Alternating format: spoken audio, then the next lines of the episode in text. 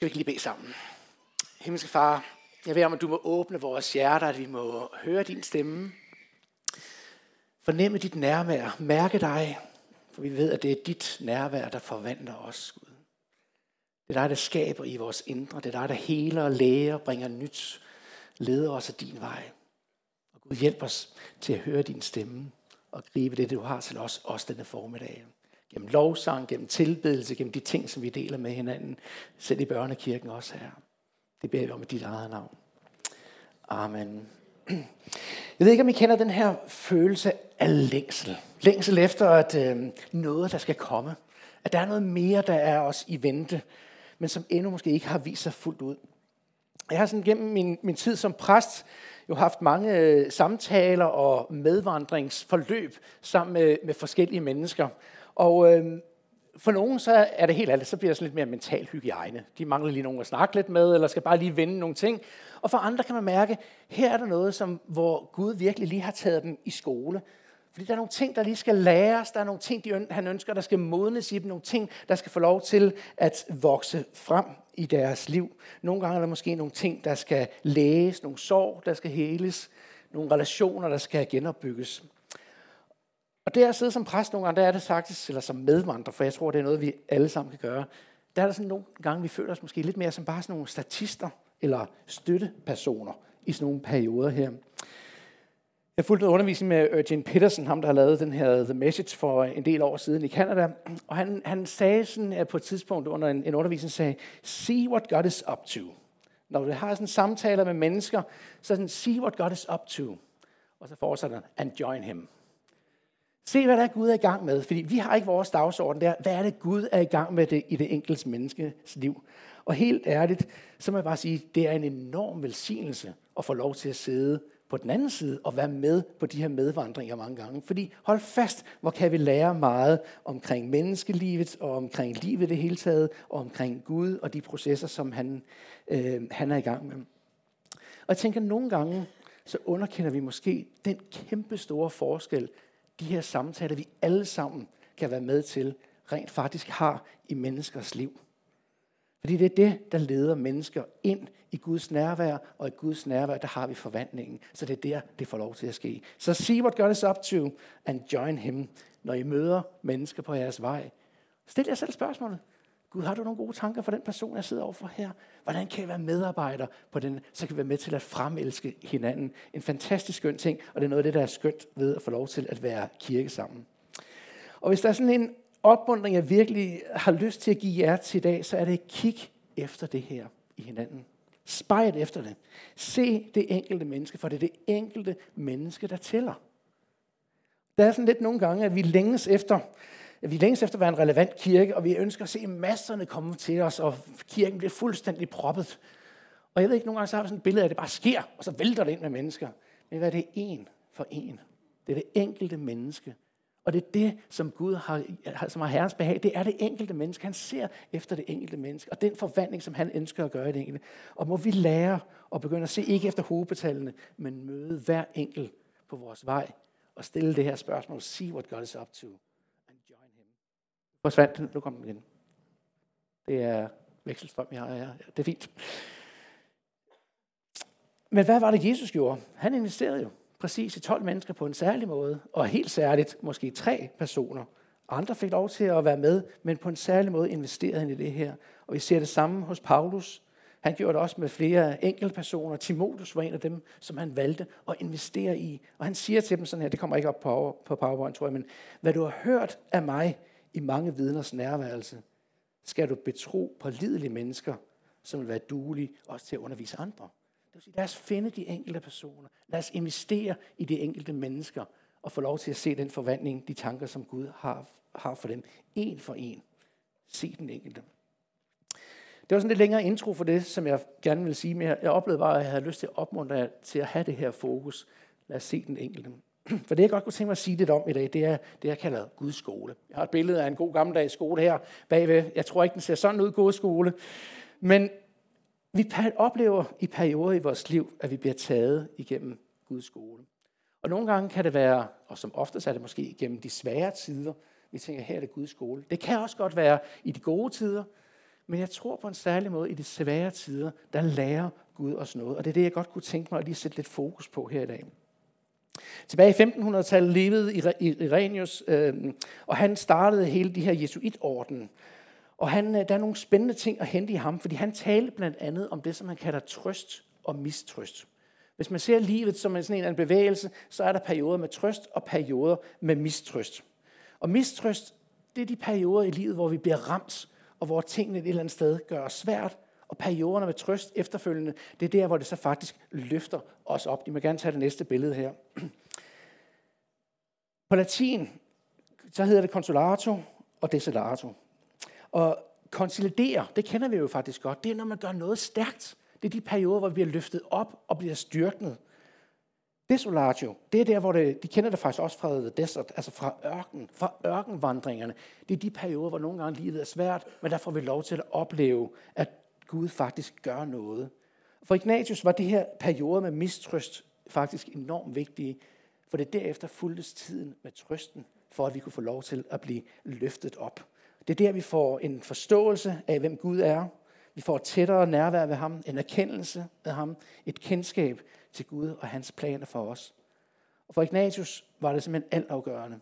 Og det var ikke altid, at det, som vi måske tænker, ej, det er en god tid, det her, faktisk måske ikke altid gør noget godt i os. Omvendt så er det faktisk nogle gange, at de hårde tider faktisk gør noget godt i os alligevel. For der bliver arbejdet nede i dybet i os. Det er, når vi oplever, at trøsten kommer til os, at vi kan se klart. Det er her, vi kan træffe de rette beslutninger. Det er ikke, mens vi er i de her mørke perioder. Gamle munke lærte faktisk, når du oplevede det her, de kaldte det midnats, eller middagsdæmonen, der kom til os, hvor vi har svært ved at finde vej, så gå ind på det værelse og vent. Og jeg plejer gerne at sige sådan, hvis du kører ned på en vej i dit liv, mens det er lyst, så fordi det begynder, hvis det pludselig bliver mørkt, og du begynder at miste et orientering, så lad være med at køre fra. Bliv hængende, indtil du begynder at kunne reorientere dig igen. Fordi nogle gange så bliver der godt nok truffet nogle rigtig dårlige beslutninger i de tider, hvor det er svært i vores liv, og hvor, hvor det er. Driller den lidt eller hvad? Den har det med at falde en lille smule ud.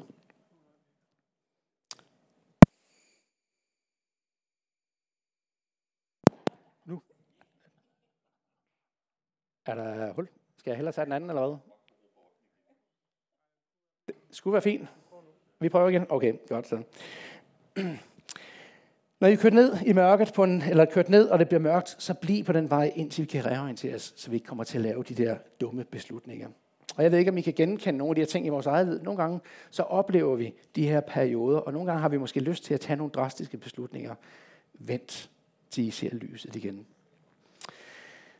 Inden vi dykker ned i dagens bibeltekst, så har jeg lyst til at starte et andet sted. Og det er her, på det billede, som jeg kommer op på skærmen her. Er der nogen af jer, der ved, hvor det her er henne? Hvor er det fra? Hovedbanen. Og hvad kalder man lige præcis det sted her? Eller kaldte? Under uret, lige præcis. Det er hovedbanegården under uret. Det er her, man kan se, om det man er ældre eller unge, der er her, fordi det blev pillet ned i 2010, tror jeg. Så, øh, så, så der, efter det, så ved man ikke rigtig, hvad det er.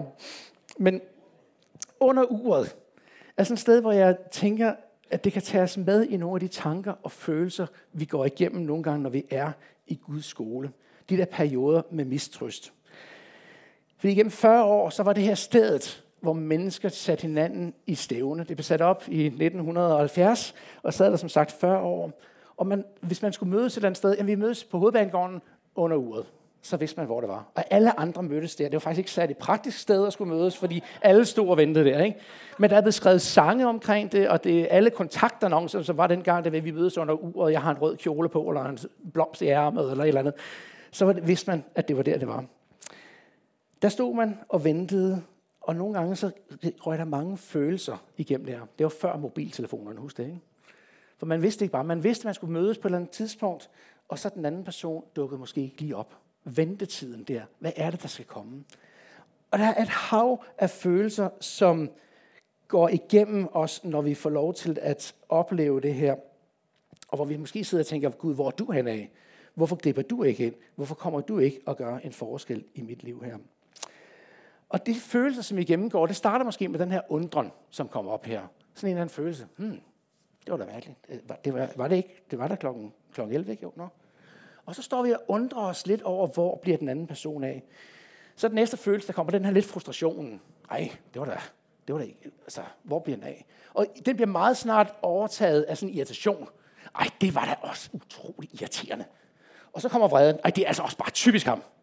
Han kommer simpelthen aldrig til tid. Det er hver gang, jeg står her og venter. Og så står man der i ilden, og så selv op, og vreden begynder at komme. Og så pludselig bliver man slået uroen. Hvad nu, hvis der er sket noget? Og så bliver vi urolige. Og hvad er der sket med den anden her? Og så på et eller andet tidspunkt, så bliver den måske erstattet af sådan en ligegyldighed eller en resignation, og siger, og så er det også bare lige meget. Vi er ligeglade. Kan, kan vi kende følelserne? Jeg tænker lidt, at det måske nogle gange er de samme følelser, vi går igennem, når vi har en længsel og forventer et eller andet af Gud. Vi bliver måske først lige sådan lidt øh, undret lidt over, hvorfor griber han ikke ind? Vi kan blive frustreret. Vi kan blive irriteret på Gud. Sige, Gud, hvorfor? Det kan bare ikke være rigtigt, det her. Vi kan blive vrede. Vi kan begynde at skælde ham ud. Og vi kan også blive grebet af en uro. Ikke om, at han har blevet væk på vejen, men måske, at vi er blevet væk på vejen. Er det mig, der er et eller andet galt med, siden Gud han ikke hører mig? Og så kan vi faktisk også godt havne over i den her, hvor vi siger, nu er det også bare lige meget. Jeg opgiver. Det er ligegyldigt. Jeg finder min egen vej. Skal vi tro på Ignatius, så er det måske nogle gange nødvendigt, at vi gennemgår de her perioder. Men i stedet for at nå frem til følelsen af ligegyldighed og opgivenhed, så tror jeg, vi kan nå frem til sådan en oplevelse af kapitulation. Det er, hvor vi siger, Gud, nu giver jeg det over til dig. Jeg opgiver. Jeg kan ikke selv finde vej. Jeg giver det her over til dig. Jeg lægger mit liv i dine hænder. Jeg slipper mine bekymringer, fordi Gud, nu må det være op til dig. Og jeg tror, at vi måske, om ikke kan lære at hoppe direkte over til kapitulationen, så kan vi måske lære at gå meget hurtigt igennem nogle af de her faser og komme derover til at sige, Gud, den her situation kan jeg ikke overskue. Jeg ved ikke, hvad der er ret og forkert. Jeg giver den over til dig nu. Og den kan vi lære os at komme ind i den her, så vi meget hurtigt måske kommer over til den og giver den til Gud. Det handler om tro. Det handler om tillid til Gud. Der tro jo netop er at have fast tillid til det, som vi ikke ser endnu. Det, som vi ikke vi kan se, hvordan det skal ske. Og måske udvikles den over tid som en erfaring. Og måske kan det også nogle gange have med vores personlighed at gøre. Jeg sad i toget på vej til Kolding en dag, jeg skulle over på skolen over, øh, og så, så et ret fyldt togkupé, og så kommer der sådan, døren går op, og to damer kommer ind. Og så den første siger, nej, jeg tror, vi har succes i dag, siger hun så, med hensyn til at skulle finde et sted, hvor vi kunne sidde. Og hun kigger ud, og der var sådan en rimelig fyldt øh, vogn, hun er i, og hun tænker, vi har succes i dag. Og så siger den anden lige umiddelbart efter, jeg synes altid, det ser så umuligt ud, når jeg kommer ind ad en dør, sagde hun så. Og, og det vidner et eller andet omkring vores mennesketyper. Ikke? Altså, nogle er evige optimister. Jeg tror altid på, at man kan finde en parkeringsplads lige ud for en døren. Øh, skal jeg lade være med at udlede min kone, der sidder hernede, men, men hun plejer ganske, jeg ved, hvor vi kan finde en parkeringsplads, vi må hellere holde langt væk for at være sikre. Ikke? Altså, vi er forskellige i vores approach, i vores tanker om, hvordan det kan være det her. Så det kan også godt måske spille ind på det her. Men kan vi lære at kaste os over i kapitulationen og give os over til Gud og sige, Gud, det her, det ligger jeg over til dig. Og nu kan det godt være, at du sidder og siger, du har jo dit på det tørre. Men nej, sådan er det ikke. Jeg har også mine ting, mine kampe at kæmpe med. Jeg havde halvandet år, hvor jeg bare oplevede, at jeg synes, Gud han var fuldstændig fraværende. Jeg kunne råbe og skrige. Min følelsesliv var tomt. Det var dødt. Og det var en hård tid at være igennem. Jeg kan ikke sige, hvad der gjorde. Jeg kom ind i den. Jeg kan heller ikke fortælle, hvad der gjorde for at komme ud af den igen. Men i dag vil jeg ikke være den tid for uden. For jeg lærte godt nok ikke at være afhængig af mine følelser, men at hvile i en tillid og en tro. Og det er den kapitulation, som jeg taler om, at jeg tror, vi skal lære at leve i. Vores liv er som sæsoner. Der er forår, der er sommer, der er efterår, der er vinter. Og når vi lærer at forstå det her, så gør det ikke så meget, at der kommer perioder med efterår og lidt vinter. Vi ved, der sker noget nede i bunden. Der sker nede i rødderne alligevel. Og der kommer et forår, hvor tingene får lov til at spire frem, og træerne vokser. I onsdags havde jeg en bisættelse af en kvinde, som jeg ikke rigtig kendte. Jeg er blevet kontaktet af hendes datter, som for nogle år tilbage, som jeg kendte heller ikke hende, som havde sunget et gospelkor, som var i vores kirke. Og, øhm, og moderen var kommet i en lille frikirke på Sjælland, og, og var blevet kristen bare for nogle få, ganske få år siden. Og jeg mødte hende, kvinden her, øh, moren, for første gang her i juli måned på hospice, øh, hvor hun var kommet over. Og livet havde virkelig været hårdt for hende. Altså på alle måder, lige siden hun var barn, har det simpelthen bare været en lang vandring op ad bakke med helbred, med omstændighederne omkring sig, med, med relationer. Alt havde bare været svært for hende. Men hun er kommet i den her lille frikirke og var blevet mødt der. Og ikke mindst af en kvinde, som havde valgt at bare investere sin tid i hende. Hver uge mødtes de, læste i Bibelen sammen, bad sammen og prøvede at hjælpe hinanden på vej igennem det her. Og på så kort tid havde hun simpelthen fået lov til at opleve en dybde i troen, som jeg var målløs over. I stedet bare hørte hendes historie, og til slutningen, da vi sagde, skal vi bede sammen, så åbnede hun bare op af hjertet og bad ud fra hendes smerte og hendes frustration. Men måden, hun gjorde det på, den overraskede mig. Med hendes liv og den voldsomme og aggressive sygdom, som var blevet ramt af på meget få måneder, faktisk øh, gik fra at være, være, være, være rask, nogen rask, og så til at være terminal og så døde, så var der alt muligt grund til at gå igennem alle de her følelser af frustration og vrede. Øhm, men grundlæggende var hun simpelthen nået frem til en fredsfyldt kapitulation øh, til sin himmelske far. Og hvis vi talte om hendes åndelige liv, så var hendes bekymring, at hun ikke lovpriste Gud nok. For det kan jo være, at hvis hendes bøn var koncentreret omkring hendes egen sygdom og hendes egen situation, så var det jo egoisme. Hun havde lyst til at lovprise Gud for, hvem han var. Vi talte lidt omkring David, at det er okay at skælde ud, og samtidig forholde og, og holde relationen, til, som vi har til Gud. For det er sådan et dobbelt forhold. Både Gud som skaber og os som det skabte, som den almægtige Gud, og på den anden side barn af ham, og han er vores far. Og der er sådan en eller anden dobbelthed, som jeg også kommer tilbage til igen, som vi skal lære at balancere i. Og hendes bøn, der startede hun med en dybfølt og oprigtig lovprisning af Gud, hvor det blev sat på plads. Og det var faktisk det alt overskyggende i hendes bøn. Og jeg er faktisk i tvivl om, at hun faktisk bad om sin egen situation, da vi sad der. For det var det andet, der fyldte så meget til hende. Nogle gange leder Gud os igennem tider, som er hårde, for vi skal lære noget. Han tillader os imens. Det er ikke altid, at han tillader, eller at det er ham, der gør det, men han tillader det her. Perioder med mistrøst og trøst. Og de perioder kan være med til at bringe os tættere til Gud. Er det så Guds skyld, som kvinden, vi sad og snakkede om her, at hun var havnet, hvor hun var? Nej, det tror jeg virkelig ikke. Det er en konsekvens af menneskehedens fald, af sygdom i verden, og den ondskab, som også findes i verden. Men det forhindrede ikke Gud i, at han kunne bruge det til noget godt, også ind i hendes liv. Og Bibelen lærer sådan her i 1. Korintherbrevet, Gud sammen med fristelsen, det er faktisk det samme ord, som bliver brugt omkring prøvelse. Prøvelse og fristelse er det samme. Sammen med fristelsen eller prøvelsen, så skaber han også en udvej, så I ikke bukker under, siger, siger Paulus. Så det er ikke udenom. Det er faktisk sammen med den situation, det som udfordrer os, at Gud han skaber en vej ud, så vi ikke bukker under. Guds mål, eller det som han kan få ud af den situation, uanset hvordan vi havner der, det er at løfte os op.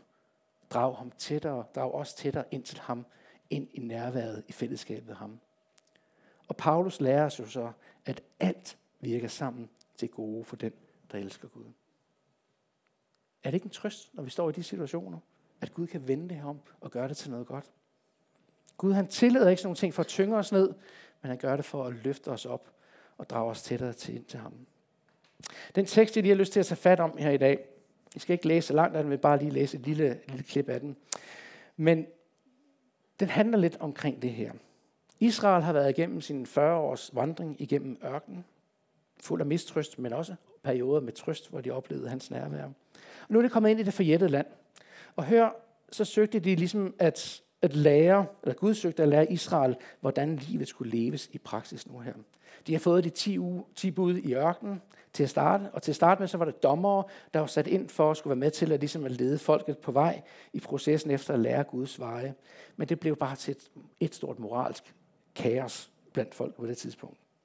Og den periode, vi så skal se på nu her, det er starten af det, som vi kalder profeternes tid, hvor profeterne kommer ind og er med til at lede og vise Guds vej. Og det var ellers en tid, hvor der står om, at det var på den tid, der lød Herrens ord sjældent, og syner var ikke almindelige. Jeg synes lidt nogle gange kan man godt kende det. Kan man godt længes efter, at vi har oplevet det lidt mere. Ikke? Vi er i starten af Samuels første bog. Og landet bestod meget opdelt af forskellige stammer, da den her profetperiode startede, men langsomt begyndte folket at blive samlet, og Israel blev samlet under først Saul og senere kong David. under, under hans ledelse. Og her hvor vi dumper ind i tiden, der var det faktisk normalt, at man begyndte at drage til Silo for at tilbede Gud der. For det var der, man opbevarede pagtens ark.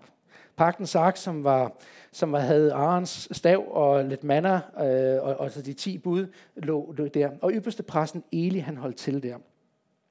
Og så står der om, hvordan der i Efraims bjergland, sådan lidt nord for Jerusalem, der boede der en mand, der hed Elkanah. Og hvert år tog han med sine to hustruer afsted til Shilu for at tilbyde Gud der. Hanna og Penina. Og Penina, hun havde mange børn, og Hanna havde, hun havde ingen børn. Og det smertede Hanna. Til gengæld så Penina, han synes det var lidt sjovt, så hun gjorde altid lidt grin af Hanna og hånede hende for det. Og specielt ser det ud, som om det var hver gang, de hvert år de drog op, så hånede hun lidt omkring det her. Elkana elskede Hanna og spurgte hende, men er det ikke nok at vide, at, du el- at jeg elsker dig? Altså, behøver du nogle børn for det? Du ved, jeg elsker dig, er der ikke nok. Og det siger hun, siger han direkte til hende. Hanna svarer hende ikke. Vi kan måske godt tænke, at det burde der være nok.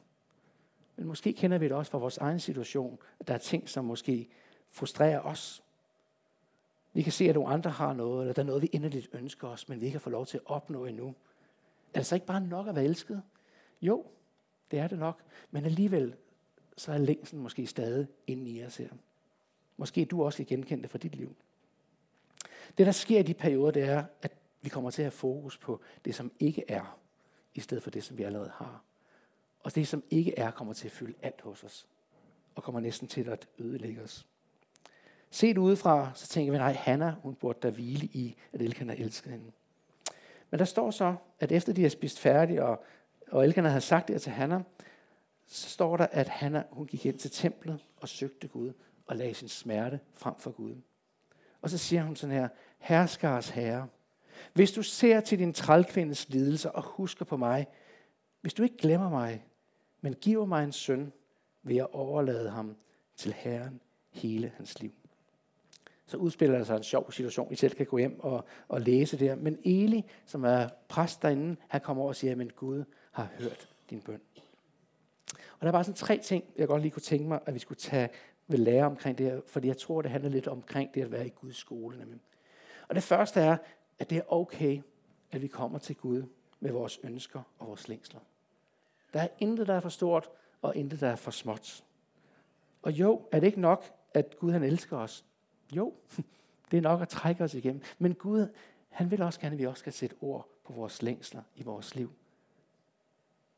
Ofte bør vi måske hvile mere i det, men det er okay, at vi kommer og lægger tingene frem for Gud. Intet er for stort, og intet er for småt. Det, det andet, jeg godt kunne tænke mig at træde frem, det er, at Hanna, hun formåede at fastholde sådan et dobbeltsyn på Gud. Både at se ham som den almægtige Gud, skaber af alting. Og uanset hvilken oplevelse, uanset hvilken følelse vi bliver trukket igennem, så er han værd al vores lovsang og tilbedelse, al vores ære. Det er det andet punkt. Den del af at se Gud som det her, men samtidig så også, at det er i orden, vi kommer som et far-barn forhold og lægger tingene frem for ham. Så det første, det var det her. Det er okay, vi kommer med alle vores ting, men stadigvæk fastholde det her dobbeltsyn. Gud er Gud. Han er vores skaber, den er mægtige, men samtidig er han også vores far. Og der er noget i den her dobbelthed, som jeg tror, det er vigtigt for os, at vi lærer. Så vi hverken kommer i den ene over, eller kommer over i hverken den ene eller den anden øh, grøft. Og nogle gange så oplever så, så prøver vi bare at fornægte, og leve som en eller anden fornægtelse, en lille åndelig boble. Det tror jeg simpelthen ikke er sundt. Læg tingene frem for Gud. Vær oprigtig med din følelse, også over for ham. Peter han siger sådan, kast alle jeres bekymringer på ham, for han har omsorg for jer. Alle vores bekymringer. Jeg plejer gerne at bekymre, eller hvad hedder det, at sammenligne bekymringer med sådan en gammeldags rokkestol, som vi ser på billedet her. Ved I, hvad der kendetegner ved den? Den holder en i gang, men den fører absolut ikke nogen som helst steder hen. Man sidder nøjagtigt det samme sted flere timer efter. Ikke? Og sådan er det lidt nogle gange med vores bekymringer. Det kan fare rundt i hovedet af os og sådan noget. Det rykker os ingen steder hen. Kast jeres bekymringer på ham. Vær oprigtig med dine følelser. Og glem ikke, at Gud er Gud. Og han fortjener alle vores pris, men det er fint. Du kommer med det.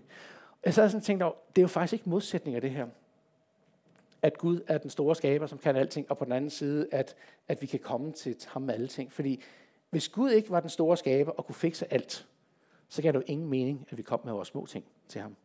Det er jo netop fordi, at han er den Gud, fordi han er den almægtige Gud, at vi kan komme og sige, du er min far, du kan godt hjælpe det, du fikser den her. Præcis som ens børn, de havde jo sådan en anden fuldstændig ublu tillid til ens forældre. Kravle op et eller andet sted, grib mig, og så kaster de sig ud. Ikke? Det, det gør børn, indtil man så taber dem, så, så, så lærer de det nok. Ikke? Øh, men men der, er, der er noget i det her, at vi, vi lærer det, at vi er han er vores far, men vi, vi, og vi kan komme med alle de her ting, men det er også fordi, han er den almægtige. Han kan klare det her. Det var mit andet punkt. Det tredje punkt er, der står om Hanna, efter hun har været inde og fået det her ord om, at jamen, Herren har hørt din bøn, så står der faktisk, at hun begyndte igen at spise, og hun så ikke længere bedrøvet ud. Hun vendte tilbage og greb dagen, som den var, og sagde, men jeg har lagt det her over til Gud. Gud har hørt min bøn. Nu kan jeg begynde at leve i forventning om, at han faktisk også kommer til at indfri det.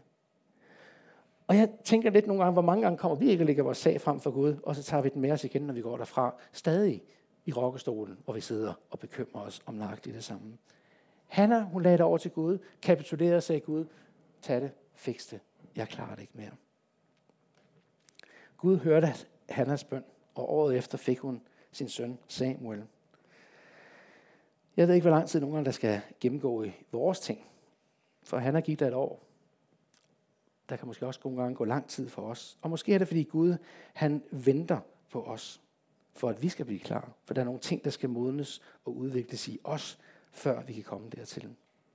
Og i Guds skole, der leder han os nogle gange af lidt af omveje, faktisk for vores skyld. For at vi skal lære noget for vores bedste skyld. Så når vi står her under uret, som vi har på billedet her, så vid, at selvom vi måske kan blive tålmodige, vi kan blive urolige, vi kan gå af igennem alle de her tanker, Gud skal nok komme. Han kommer ikke for sent. Jeg synes nogle gange erfaringsmæssigt, synes jeg, at han kommer godt nok lige i sidste øjeblik. Og hvor jeg tænker, det var godt nok, det ville være over tid det her. Men Gud han kommer til sin tid. Han skal nok dukke op. Og måske er det, fordi der er noget, der skal modnes i os. Han kommer aldrig for sent. Og min bøn er lidt for os alle sammen her, og det jeg også gerne vil udfordre dig med, det er den her, har vi frimodet til at komme med Gud med alle ting i vores liv. Nogle gange er der måske nogle ting, vi går og holder for os selv, og siger, nej, det kan jeg ikke være bekendt og belemmer Gud med. Eller vi siger, nej, den skal jeg lige selv fikse, den her. Ej, det er også, den, den har jeg været der med hos før. Jeg må hellere ordne det selv nu her. Har vi frimodet til at komme til ham med alt? Og så en bøn om, at Gud må give os noget og hjælp faktisk til at lægge det over til ham. Og slippe det. Kapitulere og sige, Gud, nu har jeg givet det. Nu har jeg lagt det over i dine hænder. Og så det sidste, har vi tålmodighed til at vente, som vi også nogle gange skal. Og jeg kan godt lige tænke mig at udfordre dig hvor du er i dit liv lige nu her. På de her tre områder her. Er der nogle områder, hvor du trænger med frimodet til at sige, kom og læg dig ned for ham? Eller er der områder, hvor du måske kommer til at tage det med dig? At du hellere bare siger, nej, jeg bliver nødt til at lade det ligge ved korset nu her. Jeg har lagt det til dig, Gud. Jeg vil ikke tage det med mig længere. Eller måske du står og er ved at blive utålmodig over, hvor, bliver, hvor dukker Gud op. Kan vi ikke sidde bare i et, et øjeblik? Jeg synes, lovsangsgruppen må gerne komme op nu. Kan vi ikke bare lige sidde et øjeblik og reflektere over det her i vores liv? Om, er der områder her, hvor Gud på en særlig måde udfordrer mig? Områder, hvor jeg har brug for, at, at Gud griber ind. Hjælper og støtter mig. Han har taget alle dine byrder på sine skuldre. Han har betalt prisen. Vil du tage imod den? Vil du lægge den til ham? Læg den ved korset og lad den ligge der. Og måske er der en ventetid. Og det kan også være okay. Men må Gud lære os tålmodighed. Og også som vi sang det før, at give fred midt i stormen. Ro os ind i vores indre. Det har vi nogle gange brug for, mens vi venter. Guds skole kan være et hårdt sted fordi i skolen, som Kendt også startede med at fortælle om, hvordan man startet på undervisning igen. Det er der, vi lærer.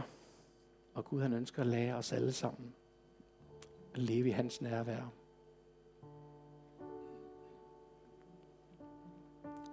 Så Gud, må du komme til den enkelte af os nu. Må du pege på områder i vores liv, som vi har brug for at lægge over til dig. Vis os hvor, hvor der er, vi har brug for at give slip. Og ikke tro, at vi skal fikse det i egen kraft. Men lad det hele ligge ved korset. Gud, der hvor der er tale om tider, hvor vi skal vente. Hvor du giver os tålmodighed. Tålmodighed til at vente på dig og fastholde troen og tilliden. Også selvom vi måske mærker, at det er et efterår eller en vinterperiode, vi går i, eller der er mørkt omkring os, så ved vi, at mørket er ikke mørkt for dig. Mørket er som lyser. Natten er som dag for dig. Så de her, Gud, der rækker ud efter din hånd. Beder dig, tage os i hånden. Led os af din vej, Gud. For i dit nærvær, der forvandles vi. I dit nærvær, der kommer vi hjem. Dit nærvær finder vi hvile. Så led os til korset, Gud.